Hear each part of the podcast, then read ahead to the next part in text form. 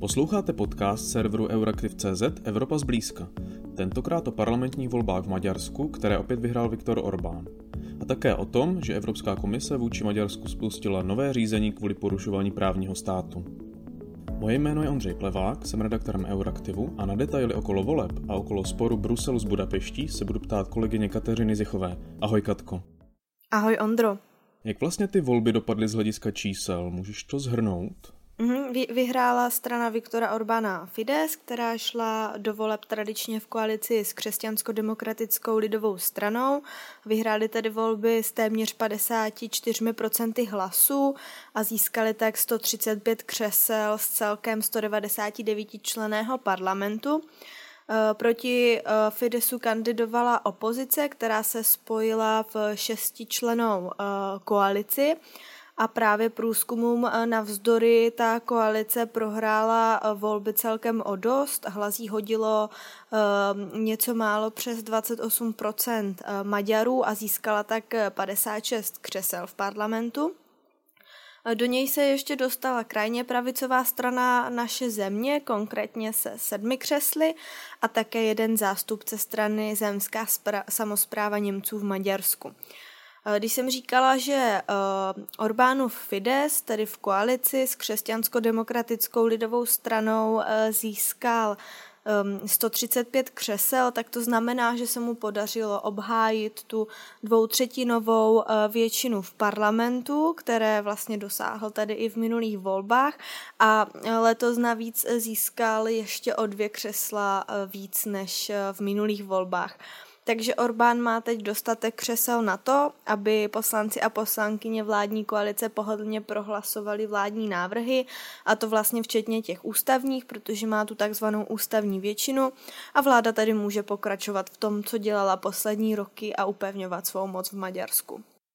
Těch eh, více než 50% opravdu hodně. Eh, čekalo se tak drtivé vítězství. Eh, před volbami se objevovaly opatrně, opatrné naděje, že by se ta vláda vlastně mohla změnit. Vítězství se čekalo, ale řekla bych, že se to vítězství čekalo těsnější, že Fides nebude mít tak velký náskok nad tou opoziční eh, koalicí, protože například jeden z posledních průzkumů, průzkum eh, Publicius Research, eh, Fidesu i sjednocené opozici předvídal stejný počet hlasů, stejné procento hlasů, a to 47% hlasů. Ty volební průzkumy se pochopitelně lišily, dá se i samozřejmě polemizovat o jejich vypovídající hodnotě, e, nicméně ty průzkumy nepředpovídaly takový rozdíl mezi hlasy pro Fides, respektive Fides v koalici a pro tu sjednocenou opozici. Uh, nutno taky uh, dodat, že roli v, tom, v té výhře Orbána ve volbách měla také ta podoba voleb. Eh, podle pozorovatelů Organizace pro bezpečnost a spolupráci v Evropě si musíme ještě počkat na nějakou detailnější analýzu, ale v pondělí na tiskové konferenci už vlastně popsali, co eh, na maďarských volbách vypozorovali.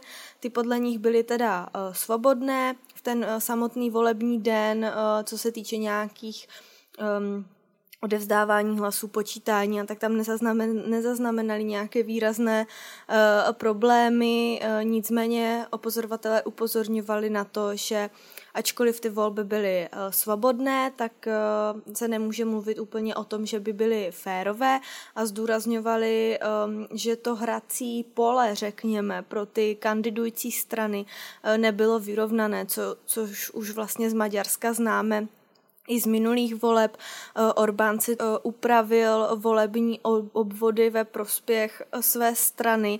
Říká se tomu gerrymandering a znamená to, že Orbán vlastně přepsal ty volební obvody tak, aby to ve volbách bylo prospěšné jemu a jeho straně na základě zkušenosti z minulých voleb, na základě toho, v jakých obvodech, jak Maďaři hlasovali v těch minulých volbách, tak potom eh, on si to ve svůj prospěch vlastně takto překreslil. Tady se ještě určitě hodí podotknout, že Maďaři volí jinak než Češi. V Maďarsku se 106 křesel volí uh, většinovým systémem v jednomandátových obvodech a ten zbytek potom poměrně. Kromě toho gerrymanderingu, tam to hrací volební pole nebylo vyrovnané také proto, že Eh, vládní strana měla eh, samozřejmě oproti opozici úplně jiný přístup do médií, které, jak víme, tak eh, Orbánovi se značná část mediálního prostoru v Maďarsku podařila ovládnout, takže tady vůbec nemůžeme srovnávat prostor v médiích pro opozici a pro vládní představitele opozice do, do těch mainstreamových médií, eh, klasických médií, například do televize, do veřejnoprávní televize, tak tam dostala opozice snad eh, pět minut prostoru za celou tu volební kampaň. A eh, obse také upozorňovalo, upozorňovalo na to, že Fides vlastně těžil v té kampani z toho, že je u vlády, protože takové ty typické vládní aktivity vlastně využil k předvolební kampani a upozorňovali taky na netransparentnost, co se týče financování volební kampaně. Eh, Maďarsko je takový, řekněme, černý Petr té evropské reakce na Rusko. Nedodává Ukrajině zbraně, eh, neumožňuje ani jejich transport přes své území, je jednou ze zemí, která odmítá, odmítá například i ostřižení od ruského plynu, zkrátka to blokuje. Eh, myslíš si, že Orbán bude i dál blokovat ty přísnější sankce teď, když je po volbách? Těžko předjímat. Eh, je fakt, že vlastně tím vítězstvím Orbán velmi upevnil svou pozici a přesvědčil se, že příklon k Rusku u jeho voličů nehraje až takovou roli, nebo že jim nevadí Eh, ve vítězném projevu si pak neodpustil narážku na Brusel ani na ukrajinského prezidenta Volodymyra Zelenského. On vlastně řekl, že to jeho vítězství je tak velké, že jde vidět jak z měsíce, tak z Bruselu a potom uh, mezi poraženými jmenoval právě ukrajinského prezidenta Zelenského. Uh, navíc se zdá, že Orbán se nebojí jít dál v uvozovkách v roztržce s Ukrajinou, která vlastně začala, když Orbána prezident Ukrajiny Zelenský poněkud bez servítek vyzval, jestli nechce přehodnotit svůj postoj k Rusku. Tak dnes jsme se vlastně dozvěděli, že si maďarský ministr zahraničí Siarto předvolal e, ukrajinského velvyslance, čímž chce vzkázat ukrajinským lídrům, aby tedy přestali e, Maďarsko urážet. Na druhou stranu ta představa, že by se Orbán postavil proti jednotné Evropské unii, mi přijde velmi těžko představitelná, protože co se týče třeba těch sankcí, eh, například v podobě zákazu importu ruského plynu do Evropské unie, který vlastně uh, Maďarsko odmítá uh, s tím souhlasit se zákazem importu, tak tam hraje roli to, že v tom Maďarsko není samo, že proti zákazu importu plynu je více zemí, včetně v Evropě silného Německa. Takže nemyslím si, že se chystá Orbán jít vyloženě proti Evropské unii a blokovat nějaké klíčové rozhodnutí v situaci, kdy Maďarsko bude tou jedinou zemí proti 26 kolegům, které bude proti něčemu, proti nějaké sankci nebo proti nějakému jinému klíčovému rozhodnutí, které se bude týkat té uh, války na Ukrajině. Nicméně víme, že i Maďarsko umí překvapit, obzvlášť když uh, se teď může Viktor Orbán cítit dotčený tím, že někteří evropští lídři, včetně francouzského prezidenta Emmanuela Macrona, mu ani nepogratulovali a k tomu vítězství ve volbách a řada politiků nad výsledkem maďarských voleb celkem otevřeně vyjádřila zklamání. My jsme o tom na Euraktivu psali v dnešních The Capitals, takže tam si posluchači můžou dohledat více o, o reakcích Evropy na, na výsledek voleb v Maďarsku.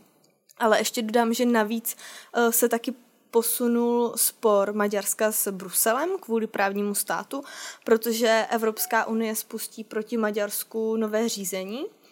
Takže teď bude velmi zajímavé sledovat eh, vývoj té maďarské zahraniční politiky jak se Maďarsko zachová, na kterou stranu se přikloní, protože to balancování mezi Evropou a Ruskem, což Orbán dělá dlouhodobě, si myslím, že v tuto chvíli není úplně udržitelné a dřív nebo později vlastně už nebude nadále možné.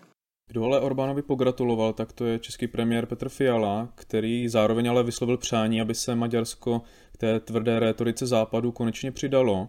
Eh, Maďarsko svým přístupem k Rusku tedy nevyčnívá jenom eh, uvnitř Evropské unie jako celku, ale také uvnitř Vyšegrádské čtyřky. Myslíš si, že ten formát eh, V4 do budoucna přežije? respektive bude i nadále funkční. Ty první náznaky, že se trochu rozpadá, tak to bylo to zrušení nedávného jednání ministrů obrany. Důvod byl právě postoj Maďarů k Ukrajině. V4 jako platforma by mohla posloužit k ovlivnění Maďarska a právě se obávám, že se spíš mluví o nějakém rozpuštění V4, než třeba o tom využít tu platformu k obroušení maďarského přístupu k Rusku.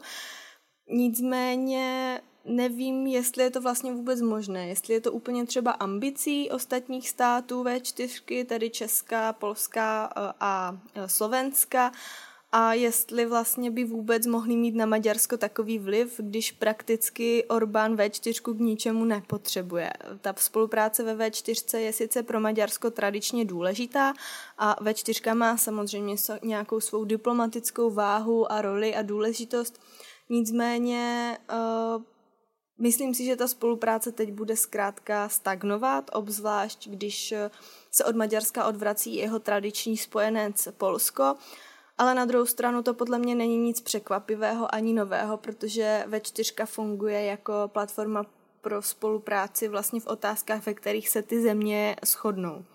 Já jsem se o tom nedávno eh, bavila s ředitelkou pro výzkum Pavlínou Janebovou z Asociace pro mezinárodní otázky. Bavila jsem se o tom s ní v době, kdy se vlastně začala projevovat ta maďarská zdrženlivost v postoji k Rusku, co se týče války na Ukrajině. A Pavlína Janebová právě zmiňovala, že V4 se na vztahu k Rusku neschodne dlouhodobě a že V4 byla založena na principu spolupráce vlastně v těch oblastech, kde to pro ní má smysl a kde spolu ty země prostě souhlasí.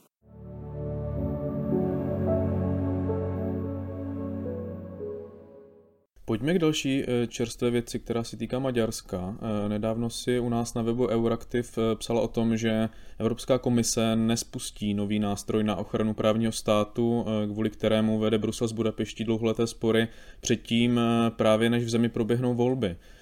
V úterý, tedy dva dny po volbách, předsedkyně komise Ursula von der Leyenová před europoslanci oznámila, že komise řízení proti Maďarsku spustí. Eh, myslíš si, že opravdu čekala na volby? Hmm, těžko říct, protože uh, ten oficiální postoj komise, uh, jak to potvrdila i na můj dotaz pár dní právě před těmi volbami, tak uh, ten oficiální postoj je, že komise v tu chvíli stále analyzovala informace, které právě ve věci právního státu dostala od Maďarska.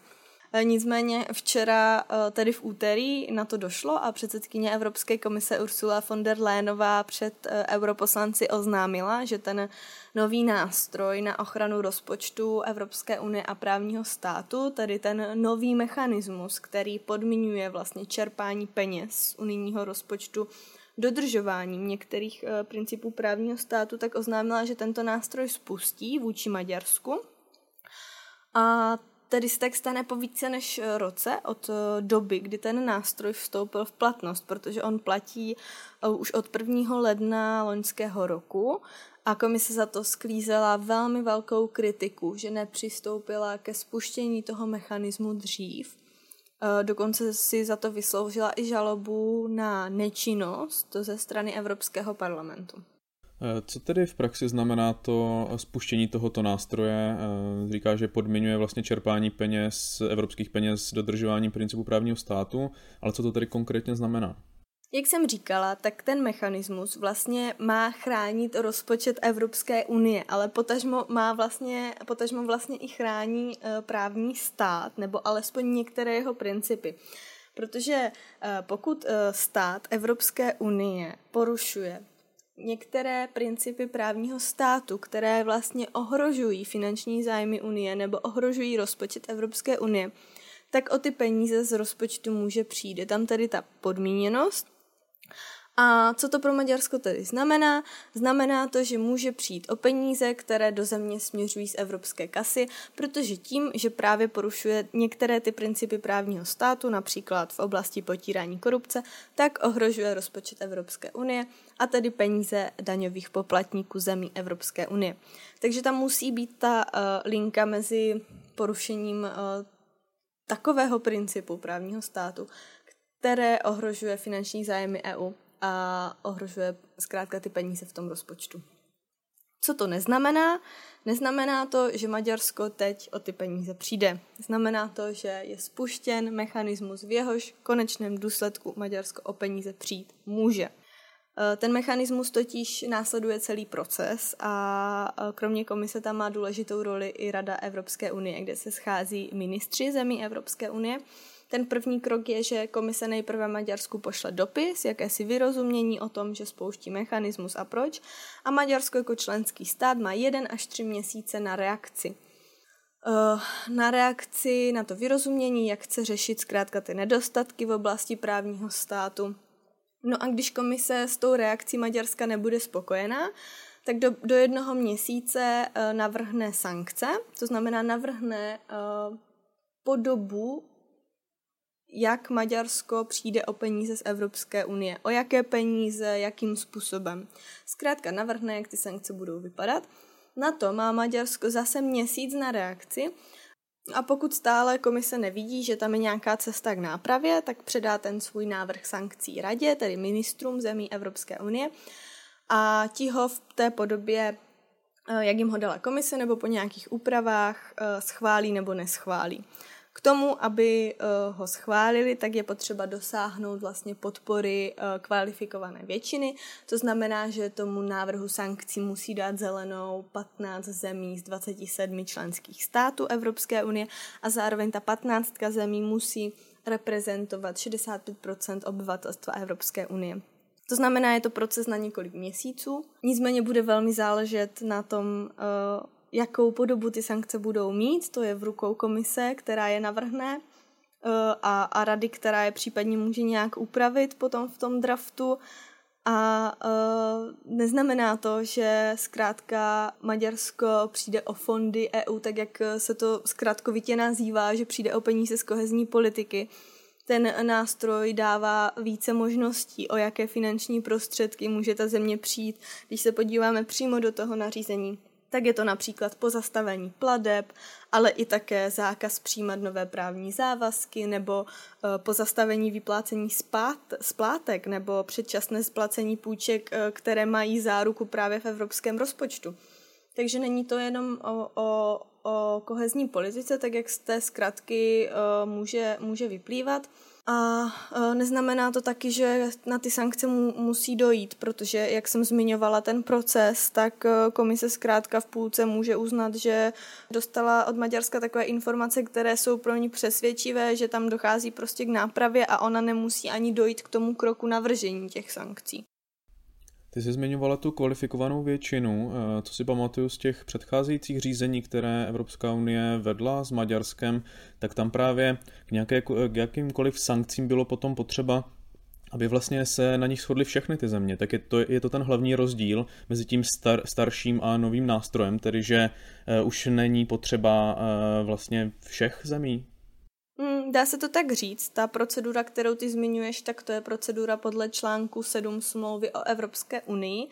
A tahle procedura má právě řešit situaci, kdy členský stát porušuje hodnoty Evropské unie a právě do hodnot spadají principy právního státu. Eh, takový stát tedy může v konečném důsledku čelit eh, také sankcím, a to v podobě zastavení hlasovacích práv v Evropské unii. Uh, nicméně, jak jsi, jak jsi zmiňoval, tak uh, tady v tomto nástroji nestačí kvalifikovaná většina. Ona tam sice je, uh, tam je to stejné, že vlastně ministři v Radě EU kvalifikovanou většinou rozhodují o tom, jestli ten stát uh, bude sankcionovan nebo nebude. Jenomže podle článku 7 smlouvy o Evropské unii tady tomu kroku, tady tomu hlasování o sankcích předchází ještě jedno hlasování. Mm, které hlasuje o tom, eh, jestli v tom státě eh, zkrátka dochází k závažnému porušování hodnot Evropské unie. A, a o tomhle hlasuje Evropská rada jednomyslně. To znamená, že o tomhle hlasují uh, premiéři a prezidenti zemí Evropské unie a musí se na tom shodnout všichni, samozřejmě kromě té, kromě té provinilé v uvozovkách země. No a právě kvůli té jednomyslnosti je tady tahle procedura mnohdy označována za nepoužitelnou, protože byla spuštěna jak vůči Maďarsku, tak vůči Polsku a z politického hlediska e, jsou oni v tomto partneři a je úplně jasné, že pokud by někdy na takové hlasování došlo, tak e, Maďarsko podpoří Polsko a naopak. Navíc e, ještě jedna věc, která se liší a která je vlastně taky významná, tak podle procedury článku v 7 smlouvy o Evropské unii, tak tam může trvat roky a nemusí jako doznat žádného vyústění.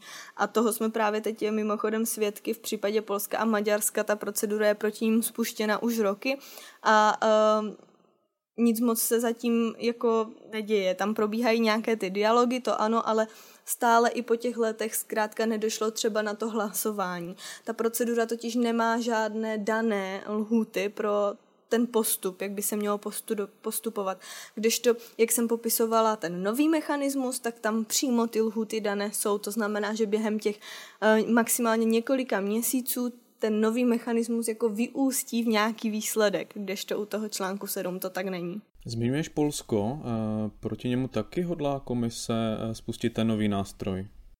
No nic takového zatím nepadlo. Ono se e, mezi právníky a analytiky hodně na Twitteru nějakou dobu vlastně spekulovalo o tom, že komise si nechá spuštění toho nového mechanismu nebo chcete-li nástroje proti Polsku až e, v vozovkách na potom, nebo že na něj možná ani nedojde.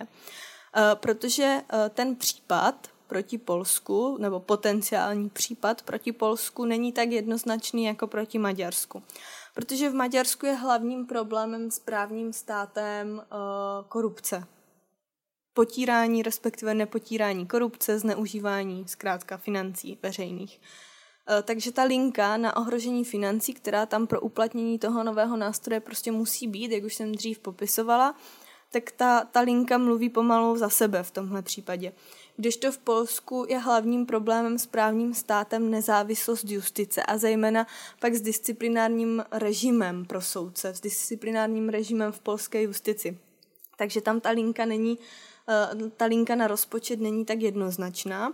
A komise už několikrát popisovala například ústy uh, Věry Jourové, která má jako místo předsedkyně Evropské komise tuto agendu uh, také v gesci, tak uh, ta popisovala už uh, mnohokrát, že zkrátka komise chce mít ty potenciální případy opravdu dobře vystavěné, aby byly neprůstřelné, aby zkrátka obstály potom u možného soudu kdyby se ten dotčený stát eh, právě obrátil na justiční orgán a, napadl vlastně to, to, že ten mechanismus byl spuštěn nebo to, že došlo na nějaké sankce proti tomu státu, tak to napadl u soudu. Um, co se týče toho Polska, ale tak nejenom, že um, je to trošku jiný případ, co se týče té linky na finanční zájmy Evropské unie, ale tam eh, navíc teď dochází právě k dialogu mezi Bruselem a Varšavou ve věci právního státu. On byl uh, několik let spíš mrtvý, ty vztahy se navíc ještě loni vyostřily poté,